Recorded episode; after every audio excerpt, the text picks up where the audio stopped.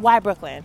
I said part of it. Like, I think this is one of those really, really rare pockets, like on earth, even, where I can raise a child and she just have this like real holistic and diverse experience growing up and and it and and not have to be made to feel diff like feel like something's wrong with who she is like like I have a cousin or back up a little bit but sometimes my, her godmother Jasmine is in the Bay Area now, and they have some of the best schools.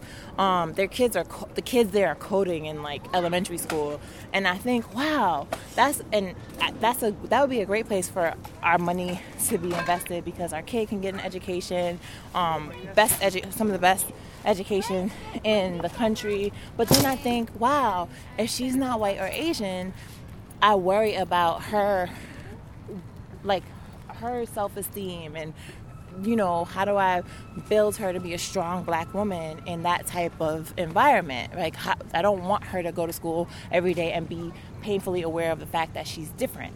Um, and i get it like that's gonna happen at some point in life.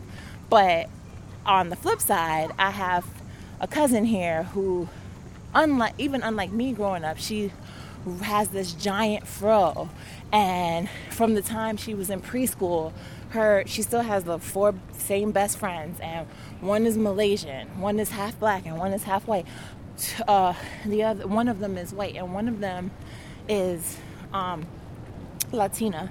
And i think where else do you have that?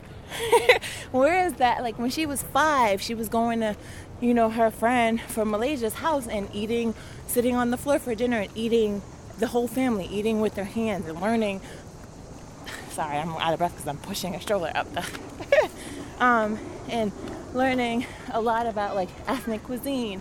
And she travels with these families to their their home like out of the country. And i just don't feel like my daughter is to get that and be proud of who she is at the same time in most other places so that's the number one reason another thing for me I like places that are like I like New York because it's a walkable city. I don't I don't I am always put off by places where you know I have to open a gate and then drive from my gate to my house or anything that feels like that where I can't like look out my house look out my front door and like wave at my neighbor because that's kind of off-putting to me and maybe it's just because I grew up here and I grew up in a dense city and that's what's that feels comfortable to me.